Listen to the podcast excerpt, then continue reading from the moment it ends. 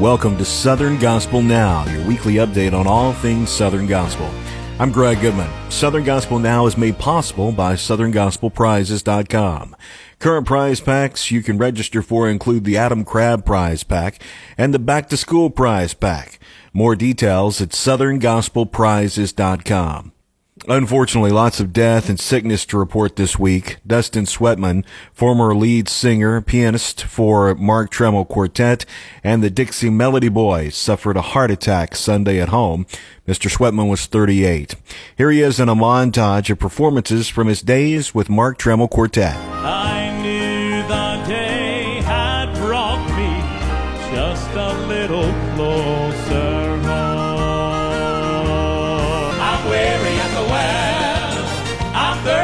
for drink of living water, and I'm not gonna leave till I receive a mighty touch from the Father. And God said it, I believe it, in the power of Jesus' name. Funeral services are scheduled for Thursday in Woodstock, Georgia. Mr. Sweatman is survived by his wife Blair, parents Gerald and Deborah Sweatman, and brother Tim Sweatman. We learned early this week that the parents of McCray and Eric Dove of the Dove brothers have passed away, both from COVID related illnesses. In addition to McCray and Eric, Mr. and Mrs. Dove are survived by daughter Crystal Jean Bright. Please keep the Sweatman and the Dove families in your prayers. Pianist Jeff Stice suffered a very serious fall at home while dealing with COVID. Jeff was life flighted from his home in Kentucky to Nashville for emergency surgery on his spinal cord. It is reported that he does have feeling in his upper torso, arms, and hands, but he does not have functional use of them at this time. It's going to be a very lengthy recovery for Jeff Stice. The Nelons have started a fund to assist Jeff and his wife, Stacy. Roger Fortner of McCamey Legacy began experiencing breathing problems while performing a concert on Sunday. He was transported to a hospital where doctors diagnosed him with pneumonia. The family says doctors feel Roger's lungs are already responding to antibiotics. Please keep him in your prayers. Connie Hopper has been off the radar of Southern Gospel fans since being diagnosed with a tumor that was resting on her optic nerve back in February. Doctors were able to remove the tumor. This past weekend, Connie rejoined the Hoppers on stage at Silver Dollar City's Southern Gospel Picnic. Connie also took to social media to thank fans for their support and to encourage them. I just want today to thank you. Thank you so much for your prayers, first of all, because in the last four months, it's been, I've been here at home and uh, I have felt the prayers that have been lifted for me. And thank you so very much for that. Can I read you a scripture that uh, meant a lot to me? And it's probably, it's meant a lot to you also. It says, Let your moderation be known unto all men. The Lord is at hand. Be careful for nothing, but in everything by prayer and supplication with thanksgiving let your requests be, na- be made known unto God. And the peace of God, which passeth all understanding, shall keep your hearts and minds through Christ Jesus. And even this last time in the hospital, I had a night that I didn't sleep. I had two because of the anxiety of not knowing what was going on. I was not afraid because it was in God's hand.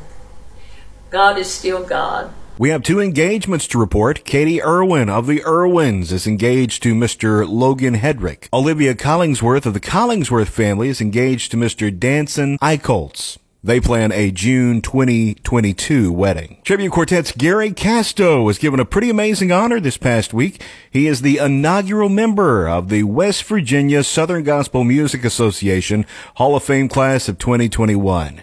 Chris Akers is the director of the West Virginia SGMA and comments. There has been no greater ambassador for Southern gospel music than Gary Casto.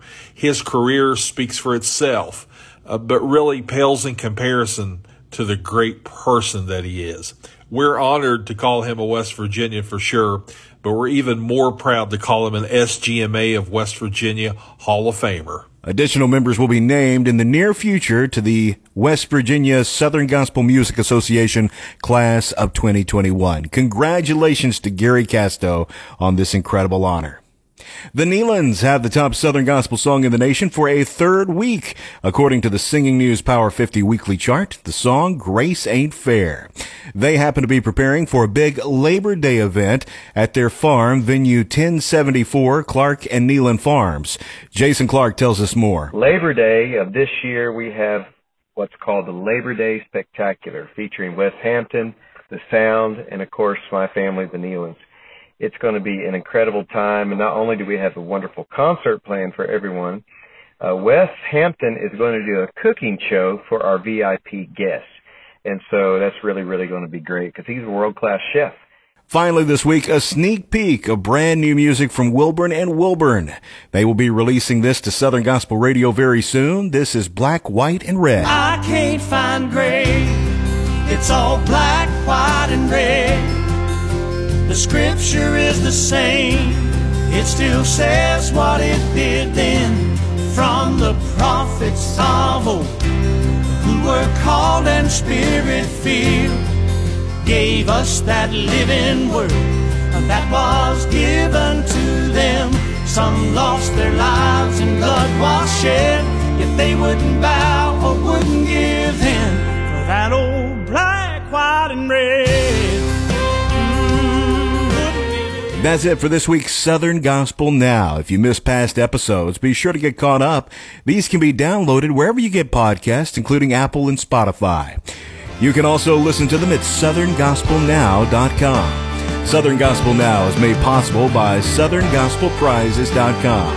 I'm Greg Goodman. I'll see you next week.